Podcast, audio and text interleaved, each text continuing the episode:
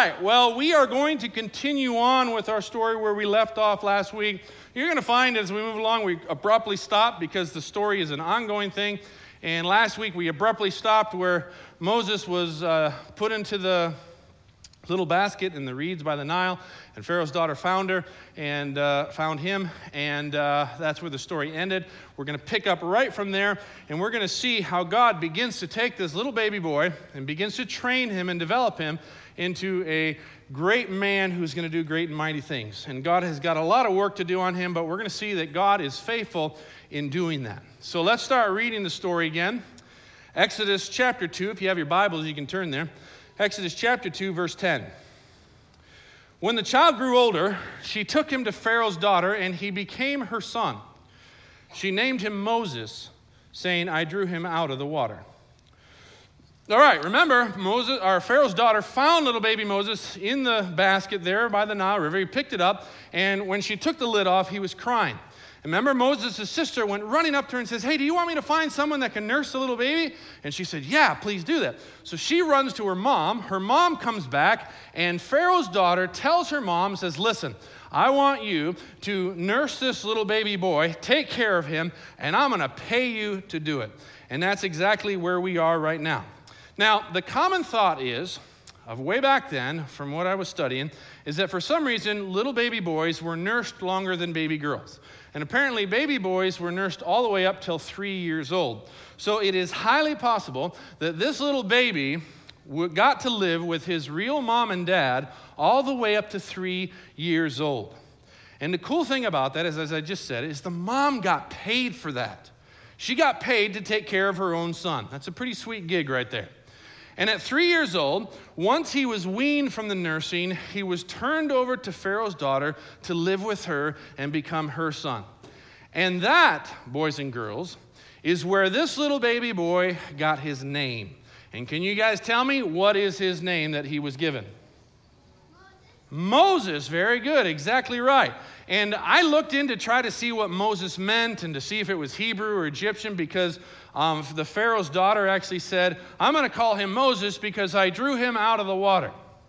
Well, everything I searched about it, I basically came up with the, the reality that I don't know. Uh, it, some scholars argue that it's Hebrew, some scholars argue that it's Egyptian, but nobody really knows. But the name that he was given was Moses. And this little boy, Moses, has to leave his real father and mother and go live with this woman that he didn't even know. He has to go move in with this lady who's not his mom. And I can imagine the mom and dad giving up their little baby boy, or their young little boy, and, and, and not really go, knowing what's going to happen to him. You know, what's this going to be like? How's he going to grow up? Is he going to be taken care of? Is he going to be loved? All these things are probably running through the mom and dad's mind. But this little boy was handed over to Pharaoh's daughter. Now, guys, as hard as that must have been, please do not think that he was moving into a rough situation. Not at all. Mo- Moses was moving into some pretty snazzy accommodations.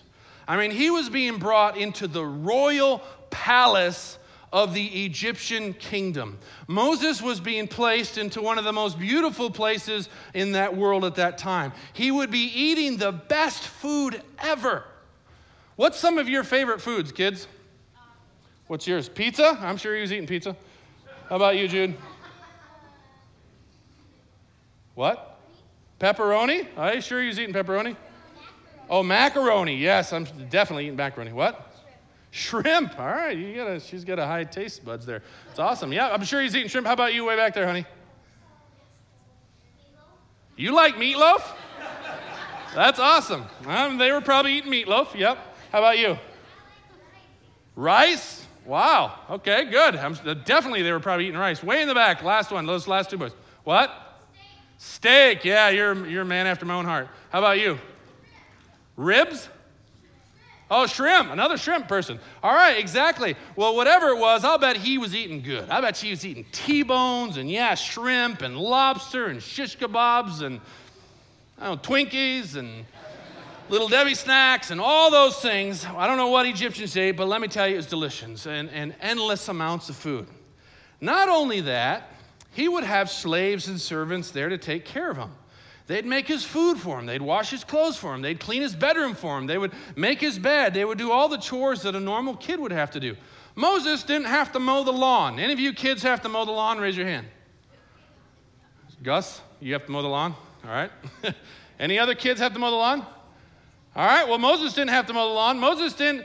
Um, Moses didn't have to take out the trash. Any of you kids have to take out the trash? You guys do? All right. Yep. All right. Moses did not have to clean the bathroom. Did any of you kids clean the bathroom? You guys do? Well done. Should send some of my boys over to your house and teach them how to do it.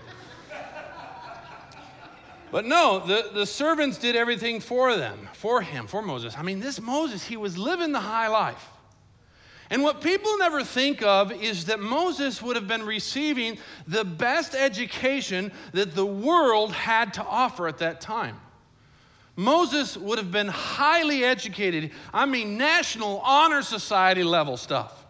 He would have been taught how to debate. He'd have been taught how to give public speeches. He would have been taught in the area of diplomacy, how to interact with other countries. He'd have been taught about astronomy, all the stars in the sky, and how to navigate at night according to the stars. He'd have been taught about mathematics and spelling and all that. The king's children would have received the best of the best. They were highly educated. Not only that, they would have received the highest training possible in fighting hand to hand combat. The king's children would have been taught how to fight. So I'm sure, you know, Moses would have learned nunchucks and all that sort of stuff. And he'd learned karate and, like, you know, all that sort of stuff. He'd have learned how to sword fight and fight off people with a sword, how to throw a spear. He'd learned all the, the battle moves of how to lead a bunch of chariots in the battle how to orchestrate armies and, and all the sorts of battle strategies, all kind of stuff he'd been trained in. In fact, there's a verse in Acts that says this. Listen to this. Moses was educated in all the wisdom of the Egyptians. Kids, tell me, how much of the wisdom was he educated in? All of it. How much does that leave out? Nothing. Moses was educated in all the wisdom of the Egyptians. And listen to this, and he was powerful in speech and in action. Moses was one bad dude. He was a stud. And kids, I want to just stop here for a second. I want to have you think about something. Let's say that you're looking for a guy who's going to lead a nation. And you need him to be an incredible leader. I mean, an excellent, excellent leader. Okay, can you imagine that? Now, let me ask you some questions. Do you think that leader would need to be smart? Yes, of course. You do not want a dumb leader. You don't want a leader being like, okay, what do we do here, sir? Uh, man, I don't know. I don't know. Let's just wing it. No, you want a smart leader. Not only that, let me ask you this Do you think you would want a leader who knew how to fight? Yeah, absolutely. You want someone who had been a soldier, someone who was battle experienced, somebody who could stand up to a bully, not some little wimpy leader where somebody comes up to them and they're like, "Are we? Are we? Are we?" No, no, no. You know, you don't want that as a leader. You want a guy who, who, who can fight. Not only that, let me ask you this Do you think you'd want a leader who knew battle strategies and how to lead armies? Absolutely. Well, guess what? Moses was learning all of this growing up in Pharaoh's courts, being part of the royal family. Moses was, was taking all this in and learning from the best of the best. Now, tell me, kids, think this through. Who do you think is behind all this? Who do you think is orchestrating all this? Yes, God is. God is working behind the scenes, preparing this young man to become the best leader that some would argue the world has ever seen.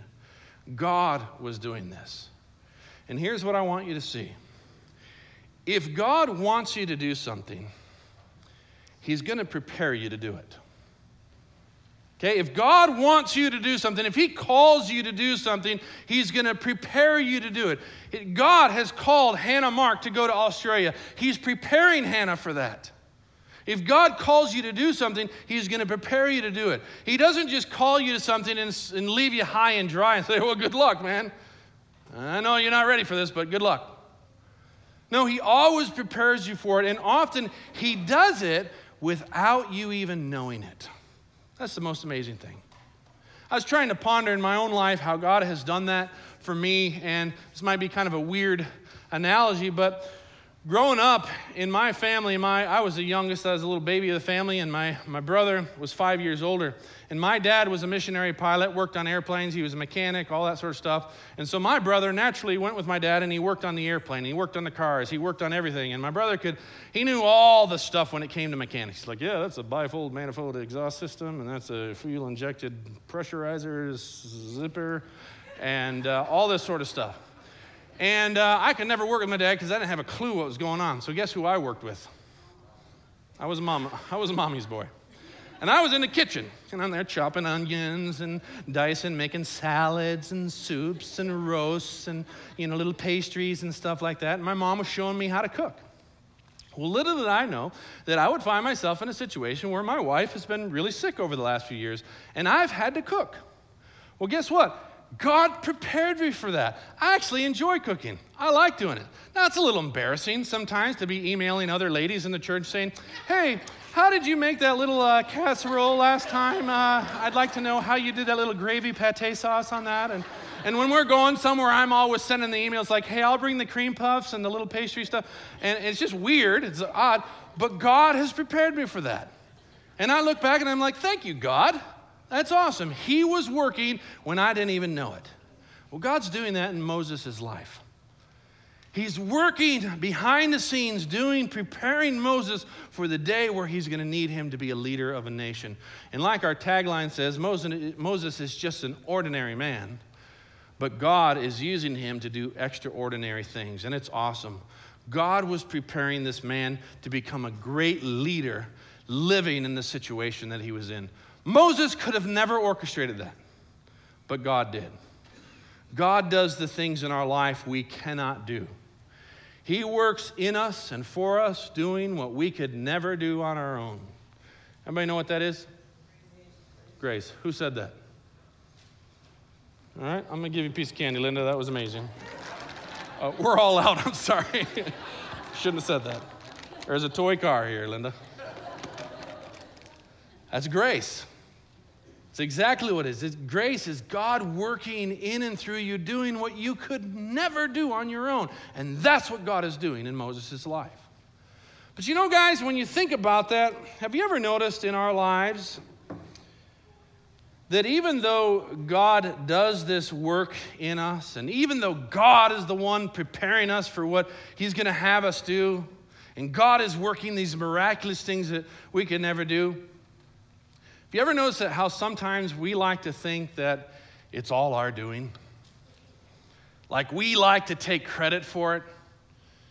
Where we, we sometimes sit here and say, man, I am really amazing. I, I have really done an amazing thing here. And we like to take credit for what God has done. It's pretty amazing how we do that all the time, isn't it? It's a little bit like this. Let's see here. Who do we got here? Jake, send your little boy up here. Come on up here, buddy.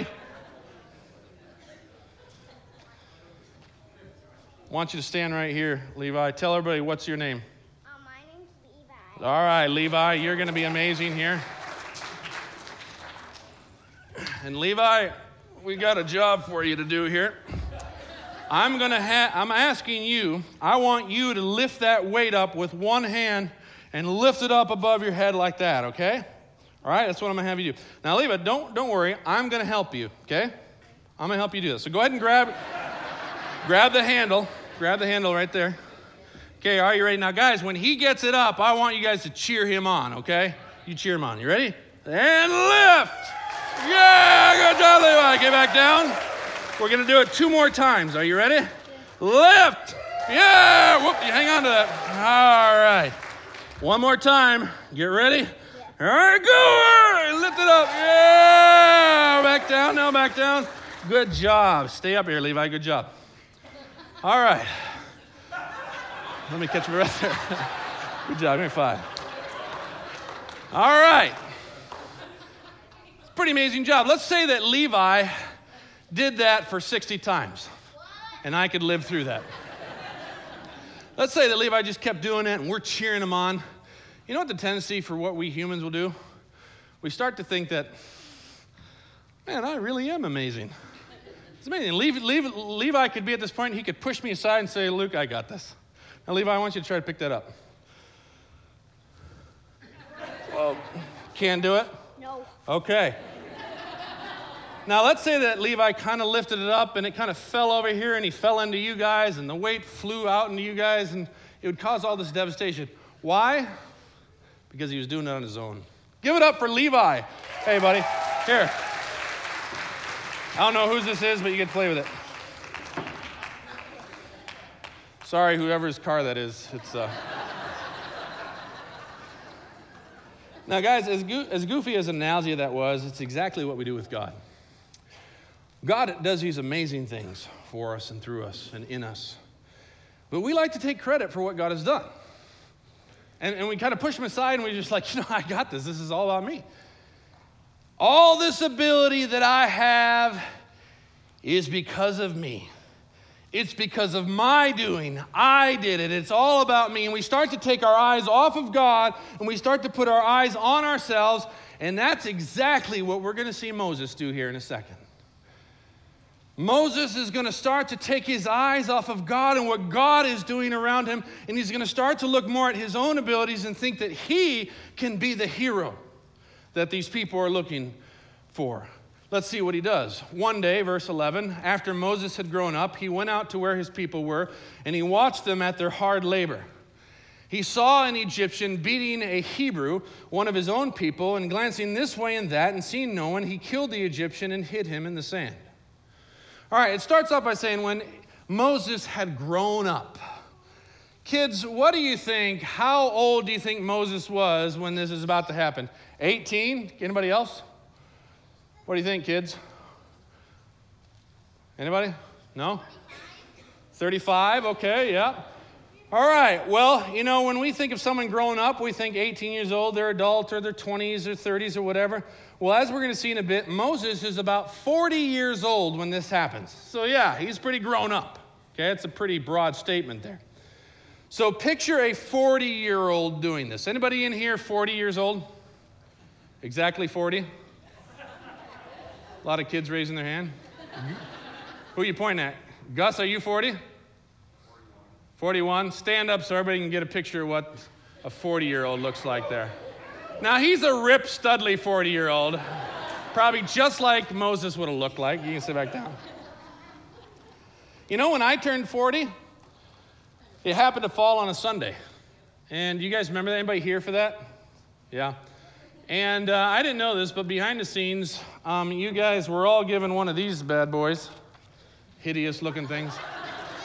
And they, you were told that when I was done praying, you were supposed to hold it in front of your head. Well, I'm praying to the Lord, really pouring out my heart, and you guys weren't focused at all. And when I said amen, all of you guys had this like this. It was the most terrifying experience in my life. I realized what you guys have to look at every, every Sunday. So, anyways, Moses is 40 years old right here, and he goes out to where his own people were. And tell me, boys and girls, what were his people? Were they the Hebrews or the Egyptians? The Hebrews, exactly. Okay?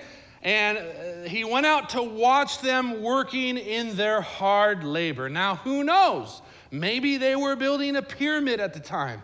Maybe they were building a sphinx. But when it says that he went out, he probably would have had to go a long way out to watch and see the labor that they were doing. Okay? Hard, intense physical labor. And I, I really don't know, but Moses was probably starting to think of himself as somewhat special. He, he had experienced, you know, winning some battles and being a general and being a big stud in the army, and he's probably starting to think of himself as somewhat special. I'm, I'm kind of a big deal here. And I could be basically the guy who rescues my people for, you know, from their slavery and their bondage. I mean, I'm fully trained. I'm smart. I'm part of Pharaoh's court. I've, I've got all the necessary pieces. I'm basically a stud. Okay, you know, I mean, I could really see myself doing this and pretty easily because I'm, I'm knowledgeable and I'm as trained as I am. I'm pretty sure that if I do something spectacular, the Hebrew people are going to look at me and just go, wow, that's Moses. He's our hero. And it's just going to be like, oh, it's going to be awesome. Moses is probably thinking in that line. And so all of a sudden, he's out there and he's looking around and and suddenly a wonderful opportunity arises. He's looking around and he sees this Egyptian beating this Hebrew man, just beating him, beating him to a pulp. And Moses thinks to himself, here's my chance to be the hero. And Moses, you know, he's probably looking at this, he's probably ticked because he's one of his people, you know. So he kicks into action and all of his little training, he's like, yeah, yeah, yeah, and he kills the Egyptian. He probably looks at the Hebrew guy goes, you're welcome. I'm Moses, by the way. And he drags the Egyptian out and he buries him in the sand.